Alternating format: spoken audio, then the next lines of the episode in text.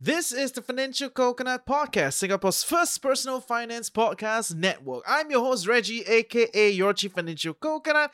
Every Wednesday, you'll be chilling with me and my guests, who are some of the quirkiest, geekiest people we can find on the internet, about how they do money and life. Sit back, relax. We are a few days away from the weekend.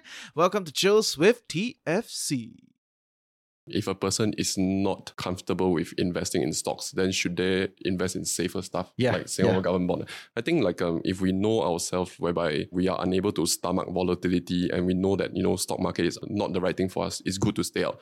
But there's a very dangerous mindset that bonds are actually safer than stocks. Yes. Because especially when it comes to not Singapore government. Singapore government. Not Singapore government bond.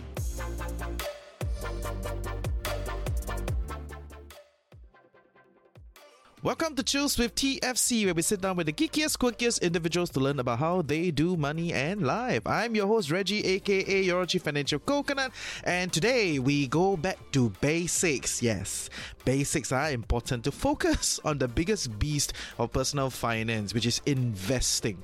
It's been a while, and I think it's especially important for new coconuts out there, and also a refresher for everyone around the do's and don'ts of investing and how to think about the markets, the skill sets, the mindsets involved to be a good retail investor. I know it's a lot, so this is going to be a two-part series, and I'm super glad to be back in studio with Thomas Chua from Steady Compounding, one of the leading voices for retail investing, and also, one guy that's very hard to get on shows. Huh? And of course, Anthony, our in-house investment geek. So this is Chills with TFC.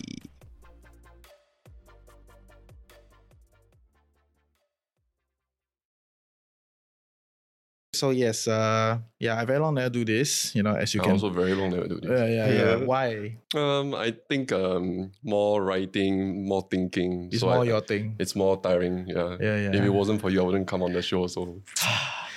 Must capture that, Then the sponsor will know I'm important. Okay, must capture that. But okay. So thank you for coming on the show. Would you like to introduce yourself for everybody that somehow don't know you yet? So my name is Thomas. I write about businesses, investing concepts at steadycompounding.com. So that's why I break down a lot of complicated concepts into bite-sized content, easy to understand for most people to pick up investing that way. Yeah. In what sense most people? You sure for most people? I think it's for most people. I see quite people. Cheap, I read the thing and I like it. I'm not saying it's bad, but is it for most people?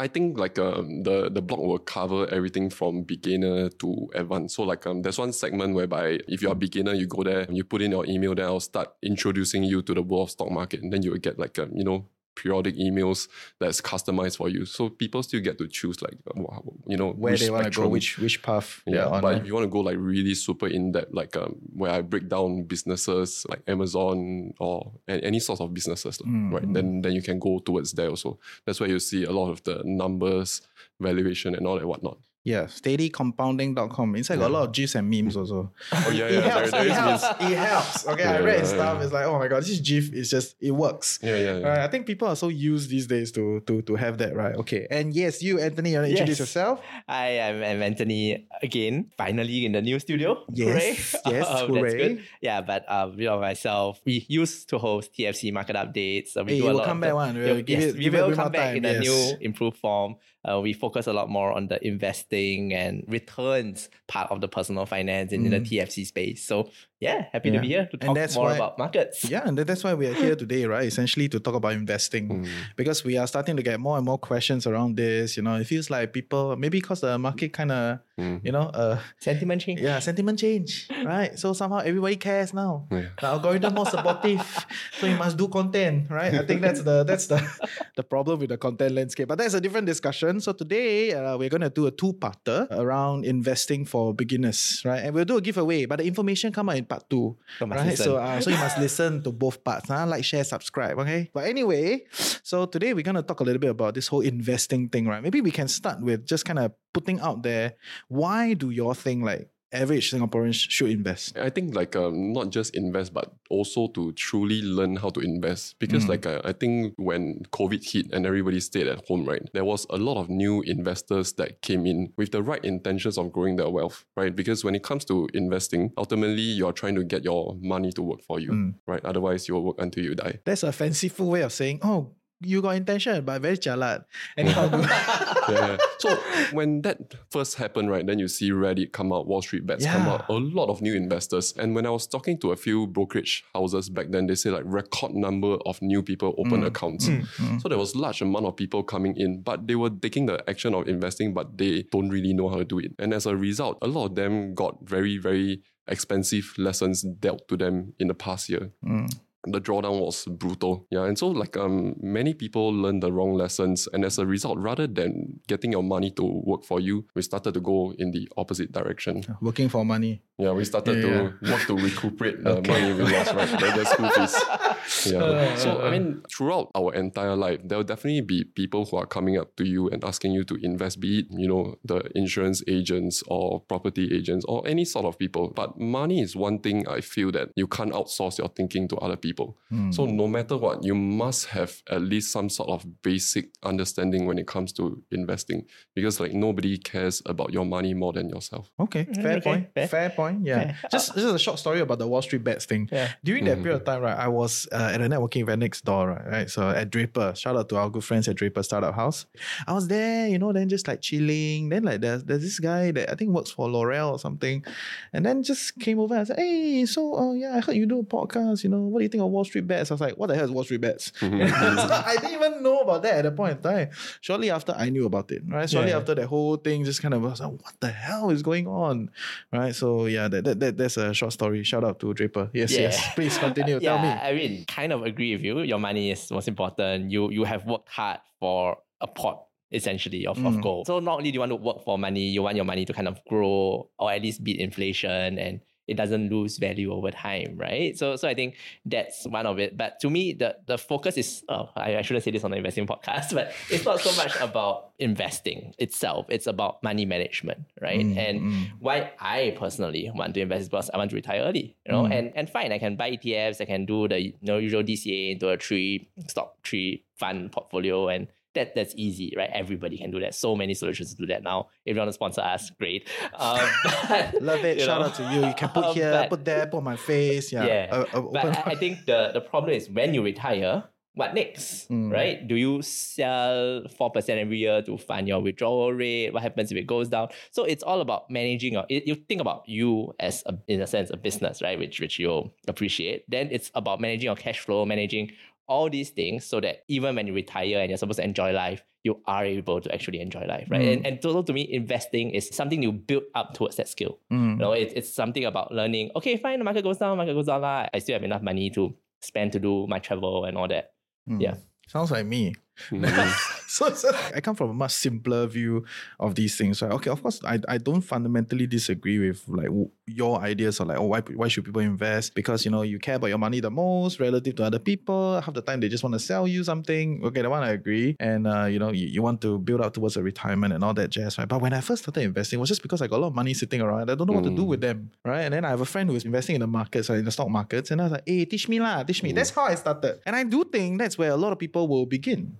You know, it's like, hey, so how I got some money already, what to do, right? And then they start shopping for ideas, and depends on who are the first three people that they interact with, you know, it will really shape where they end up, right? So that's kind of, so at least my thought process at that point in time was really just, hey, I got money, so you know what to do. Right? No, we are very high-minded, right? We talk about the philosophy. Very philosophical, right? But you know, that was all it is. And of course, as much as I'm not the biggest proponent of like capitalism and big capital or that shit, right? But if you ask me, right, I would rather, you know, be on that side on some level, right? So I would love to make more money and invest it. At the end of the day, who doesn't want more money, right? Exactly, right? I think that's the idea, right? Like investing in general. Yeah, okay, fair. So you heard a few pointers as to why you should invest. I hope one of the pointers resonate with you. I think we all come from a good position in our hearts, right? Hoping that you will make better use of your money so that you can benefit yourself towards a life that you want, right? So that is that. Okay, but then the next question is, why the stock market? right? Because all of us are invested in the stock market. I mean, primarily, I believe, right? Or maybe your crypto portfolio like just flew up. Right, your property also. Okay, fair. Yeah. So why the stock market? I think we narrow down the discussion. Okay. So why do you invest in the markets? I think for myself, I have a fascination with how businesses work. So if you are a very curious person about how things work, then I think a stock market is a good place for you to actually learn about the different business models, like, have a shot at thinking why this business will be bigger 10 years from today. And when I first started out at around 17 or 18 years old, the stock market was great because Not so noisy. You didn't need a lot of... I mean, now it's even better because now you can do fractional investing, right? And now you have 1,000 share lots in GXS. It's sponsored by... Last time when I invested in Singapore stock market, it comes in 1,000 shares. Like, one DBS lot is like 15,000. It's crazy. But now you can buy almost anything under the sun because of fractional investing. So like you don't have to start out with a huge capital base as compared to something like property, for example, right? You don't need a huge capital base. It might be a bad thing also. It is also extremely liquid, right? You can buy, sell extremely fast. And so like to me, the stock market offers me a chance to, not just indulge in my curiosity for businesses, how things works, but it's also a place whereby, when I invest in a business, I'm a business owner. So when the business is growing, reinvesting the company, making it stronger, then I get to ride on the earnings power, on the growth of all these businesses without me having to put in an extra ounce of work into running the business itself. Yeah. And I think the best thing is when I first started out very, very young, you don't you have... You said until like you are 40 years old, man. No. How many decades ago was that? Was it 15 years ago. It's still quite long ago. But the main thing is you are able to start with very little capital. And that is important, especially when you are starting out, because you don't want to lose or you don't want to pay huge tuition fees when you first begin, right? So the small capital base would be helpful at the start. Then crypto, crypto very small, very liquid. Super liquid. Super liquid. The market ever trading. What's your take? So when it comes to crypto, right, there is no cash flow underneath all these instruments. And when it comes to me putting on my investor cap, whenever I invest in a company, it's always about how much money they can make in the future. But with crypto, I see it more like investing in an art piece, for example, right? It's dependent on how much the next person want to buy off this asset from me. And that is not my game. Like, I don't have the eye to see which art piece, like which is the next Mona Lisa by somebody else would be off at a higher price, right? For me... I'm the next Mona Lisa. So you'll be in a painting, right? Yes. So we're going to have a coconut coin now. Yes. Maybe someday, put my face, I'll be the 001 NFT, right? That's like a cycle already. We're still talking about it. Yeah. Okay. Fair. I think that's a fair point. I, of course, also come in from the whole, it just made more sense to me at the point in time. It's just easier for me to understand, right? But I'm not saying that the other methods are not good. Right, but it's just like within the parameters of this discussion, I think the stock market is what we're going to talk about. I think it's really about ease of access, that's right. It's really about, liquidity. But that's kind of a double-edged sword, right? Because I have an investment property, I have stocks, I have crypto. I really just focus on the equities. I've made a decision, that's it. 3 years, I can't touch it, I can't sell it. Maybe it's a new build, so I can't rent it out. You're not going to make your So I mean, I'll make that swing, but that swing is 3 years, right? Okay. It's not a 3 month, 1 year time horizon, it's just a 3 year. If you're a long-term investor and you say, I will hold for decades, okay lah, fine. 3 years is a very short time, right? But, that's all the property investor, all white hair one, ma. Yeah. See, it's like... Or they are the sons of property investors, right? But, and... Sometimes I forget that property because I bought it. The money just comes out of my bank account every month to pay the loan. But that's it. I can't do anything. It's an asset that I can't touch. What's the point, right? And that kind of leads to a problem. It's good because you don't worry about it every day. There's no daily fluctuation. And people find comfort in that. Yeah, today I lost 20K. Tomorrow I gain 20K. I'm very sad. Tomorrow I gain 20K. I'm very happy. You don't mark the market every day, right? To be fair, people don't even really do that, right? How many of them keep checking the markets, right? When people are in the stock market? have software that tells you what happened every day. So I get email alerts every day. No, I mean the property market. Property, you don't. Yeah, exactly. Mm. Right. So and I think a lot of Singaporeans find that comfort. Yes, there is a comfort there. Yeah, like it's there lor, right? Worst to worst, I got 10%. Don't think like worst to worst, right? Like less of a $2 million for his $10K, bro. Yeah, exactly. It's there, ma. It's there, right? Yeah. No, because they don't realize that they're levered up, right? Yes. When you're investing in the property, you're levered up. So the profits is exciting, yes, but the loss is also equally exciting, right? So that's a different discussion. And you're like one and done or two and done, you know? Mm. You can't keep iterating and like fine-tuning your process and fine-tuning your analysis, right? So it's quite unrepeatable. Mm. Really what you need to focus on is the market cycle more than, and a bit of the individual property. So I think, you know, that's where kind of equities have that attraction to me. It's a bit cerebral, it's a bit self-reflective. It's like, okay, fine, I did this. Why did I do this? Is it wrong? Is it correct? Am I correct? I'm correct. Yes. Good job, me. I'm wrong. Never mind. I learn. I redo. Mm. Right? And you can keep iterating and you can keep learning, and that improves you in the end. Whereas if every lesson you learn takes 3 years, how many 3 years do you have and how much capital do you have to keep investing and keep learning lessons to actually make money? Right? 15 years down the line. So then do you still believe in long-term investing in that sense? Yes, because 3 years is a cycle. Three years is a cycle. Yeah. I think we'll talk about this, I think, in part two, where I kind of have a bit of a beef against long-term investing. I love it. I love that plug, right? Yeah. Must listen to part two. Yes, continue. But, you know, I think, and then obviously we'll disagree. Yes. Because that's your thing, right? You're the long-term one, right? Yeah. Very long. Never sell. Actually, I'm not saying we never sell, but there is a sell criteria. Yep. We'll talk about sell criteria, part two. All right. Yes. Yeah, but, you know, I think you have to think about it in terms of, well, what are you in this for? You know, are you in this to make as much money as you can in as quick time as you can, right? In which case, well, it's not property. It's maybe even not equities. It's maybe crypto. It's maybe go and buy Toto or maybe go casino and gamble, right? So there are many, many ways to make money. Different risk profile, different return profiles in a sense. So no, it's up to what you want. And I think equities just kind of suits what I need to do to get to retirement. Yeah, fair. If you have $1, you want to make $1 million, then don't just go to buy Toto, right? I mean, that's the idea. Yeah. Because even your cheapest transaction fee is still it's not going to make sense. Okay, fair. So then, I know there are a lot of people out there that, you know, they have some money, they accumulated some money, and then they will think like, oh, maybe I just very safe law. You know, like play safe, right? Buy government securities, you know. I mean, I'm not saying it's bad. Okay, maybe I am. Okay, so so, hey, what's your position? Make up your mind. But anyway, yeah. So I'm sure amongst our friends, there'll be a lot of people that think like that. So they associate themselves as risk averse. And by extension, their investment methodology is risk averse. And by extension, they believe that buying government securities and bonds is a safe way. Yeah. Right. So what is your take on that? Okay, I have a lot of friends like that. I literally have friends who compare fixed deposit rates. I know, we were talking about it the other day. And then they're like, oh, this bank higher FD rate. I move my 100K there. So like 75K, right? 6 different banks. Or like Great Eastern, I think, recently had an endowment, 1 year fixed endowment, 4%.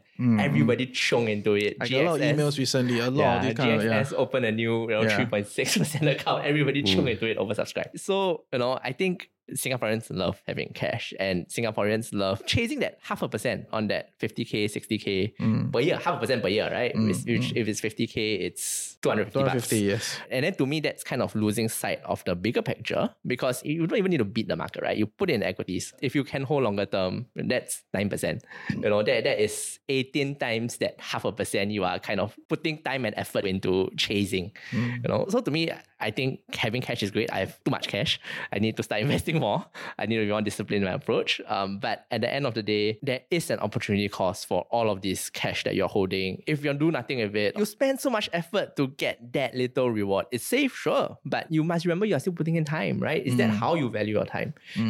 Or is this the best use of your time where you could be doing other things with it, right? Or you could just even, I don't want to bother queuing that 2 hours or that 3 hours to figure out how to open a new bank account and transfer my money there. What I will do is I will spend 3 hours, I do a course, I get a better job, or I get promoted, right? And that could be a better use of time. So I think maybe it's a difference in mindset, where a lot of people who hoard a lot of cash are very defensive. They are worried about their cash values going down. It's like the jie liu part of Kai-Ren jie liu, right? I control that. Jie liu.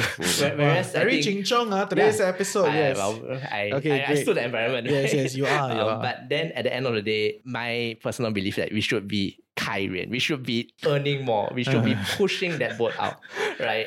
And then if that happens, the rest sub-sui lah. Don't need to worry too much about Recently, you got a lot of Chinese clients, is it? Huh? Your Mandarin improving. I was talking about force majeure in Mandarin yesterday. Okay.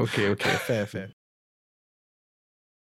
So on that basis, I think we have set some grounds on investing as why people should invest, what are their goals, how to think about this thing, right? Okay, so then we move into this discussion around what is the right investor mindset? Especially I want to highlight things about some mindsets it will help you thrive in your career or helps you thrive at home.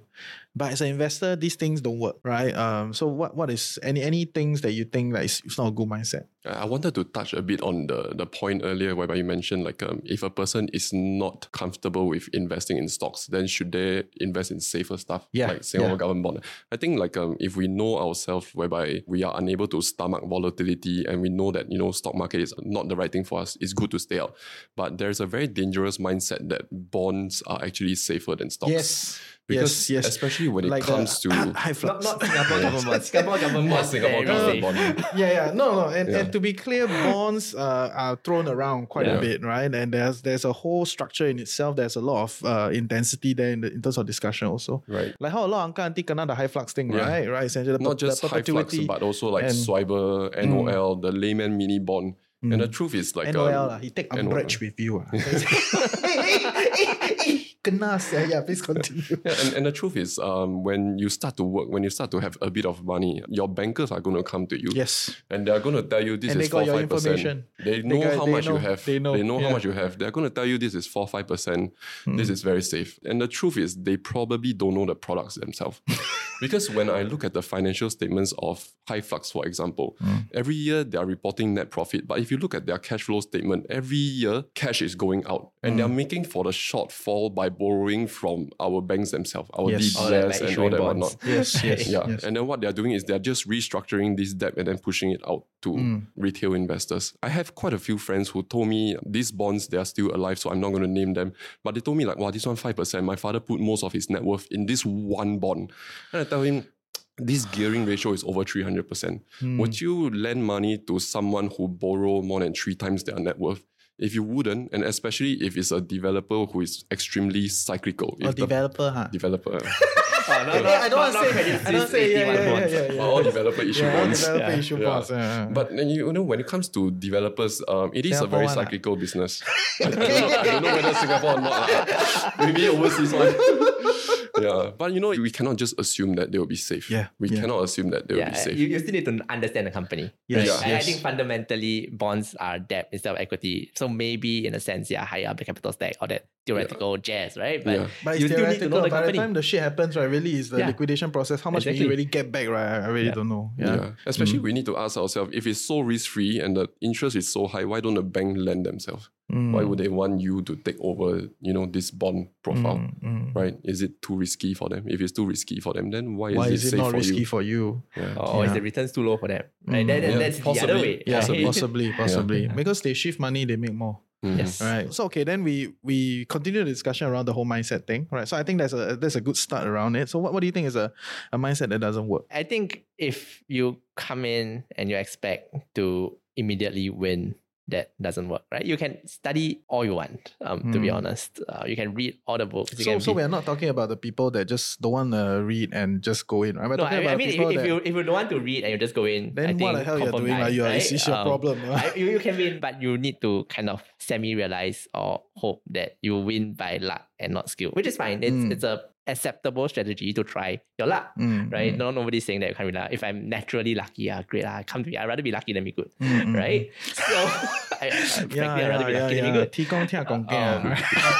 But, I think if you want to do this properly, then you need to kind of be able to live with the fact that this is long-term, or you will have to keep doing this. You cannot just, I do this for 3 months, I'm done, rest of my life. Right? It doesn't work that way. Even if you want to be the most super passive investor, you just want cash flow and you think REITs are great. We buy REITs for cash flow, which is a relatively silly idea. Then, you still don't monitor your REITs. What if your REITs suddenly go kaput, like the US office REITs recently, right? Then you still need to read the news, still monitor. So I think that's kind of the mindset that you need if you want to do, and you know, maybe we talk about why we should do it, but if you want to do equities investing for a longer term, or you want to learn to manage money for a longer term, you kind of have to live with the fact that you have to put in some effort. You know, it's not... So it's not that passive. It's not that passive. And you can... I always have a problem with the word passive, but yes, please continue. And then you go to the robots and all that, I can just chuck money in. I put my money in robots as well,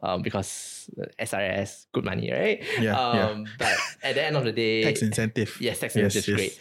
But at the end of the day, you need to know what you're buying because, as Tom said, it is your money. You know, nobody else will be responsible for it. If you lose money, nobody will pay for it except for you, right? So I think people have to get that straight and be comfortable with that before they even do anything. Yeah. And for me, right, I think I'm more specific around this, right? In the sense that every time you see a lot of personal finance content, right, or people in the space, they always try to attach the amount of money that you make to the amount of hours that you work, right? So there's a lot of that because it's trying to draw the pain of work to tell you not anyhow spend. Essentially, that's the main idea, right? They tell you evaluate this thing based upon how many hours of work you make, blah, blah, blah. And then so that you don't anyhow spend, right? So when you carry that mindset in your early days of like gathering your money, right? Okay, that kind of helps, right? Yeah. It kind of help you direct from like splurging and all that you will accumulate, you know, if you hold on to that. But at some point, I realized that is damn not useful when I'm investing because I need to be very clear and objective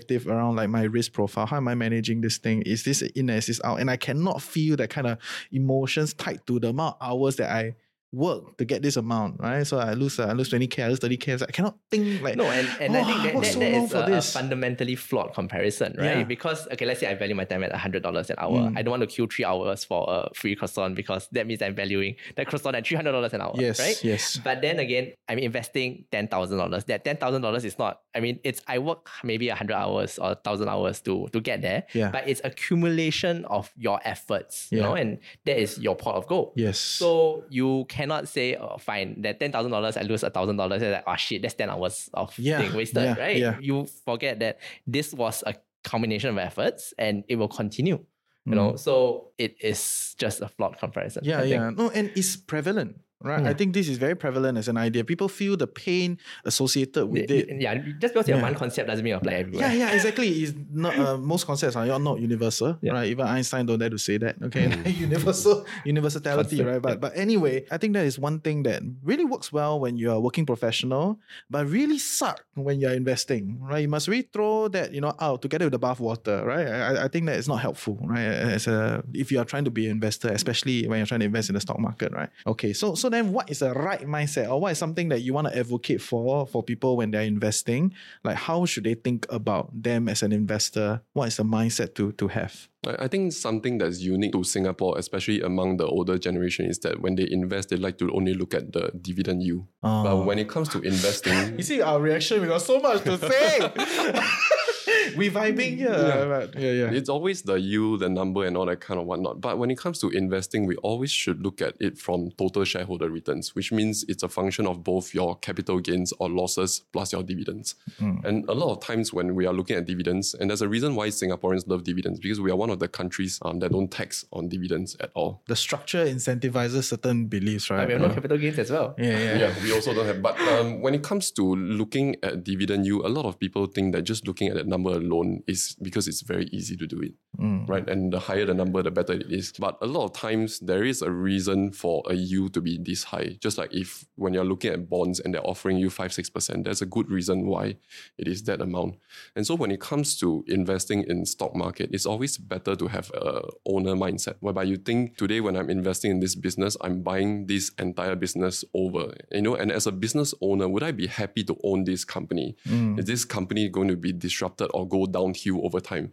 Because ultimately, this is going to contribute to your total shareholder returns, which is both your capital gains and also your dividend yield. Yeah, fair. I mean, just to add on to that point, I guess. So no disagreement? Got disagreement. We'll come later, right? So it's not just a shot at dividend investors, right? Even value investors go, low PE means good. Right, and people forget that sometimes no PE is there for a reason. Got problem, right?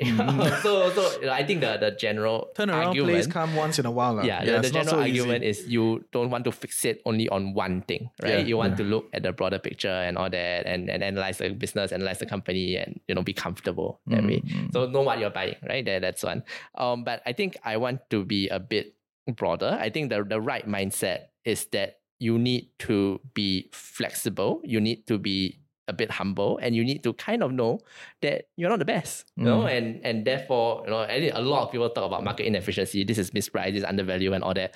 But at the end of the day, are you really that sure? And are you going to be sure for that 10 years that you are holding the stock while you wait for it to realize its true value, that you are absolutely correct, right? And to be able to hold for 10 years without self-doubt, it's kind of delusional, right? And not a lot of people have that mental fortitude to be able to do that. Or you believe. You believe. I mean, you are narcissistic, or you have extreme self-confidence, right? To be able to say, everybody is wrong, I am the only correct one. Yeah. So I think to me, the key to mindset is be confident. You have made a decision. You have thought through a decision. You should be able to justify it and be able to defend it. But you also need to be open to being wrong, right? Not too easily. Not somebody say, oh, you might be wrong. Then, okay, I admit I'm wrong, right? But then that already shows, right? Yeah, that already shows a lack of understanding. A conviction in your thesis, yes, but you also need to be open-minded to the fact that you could be wrong, because at the end of the day, nobody is all-knowing, right?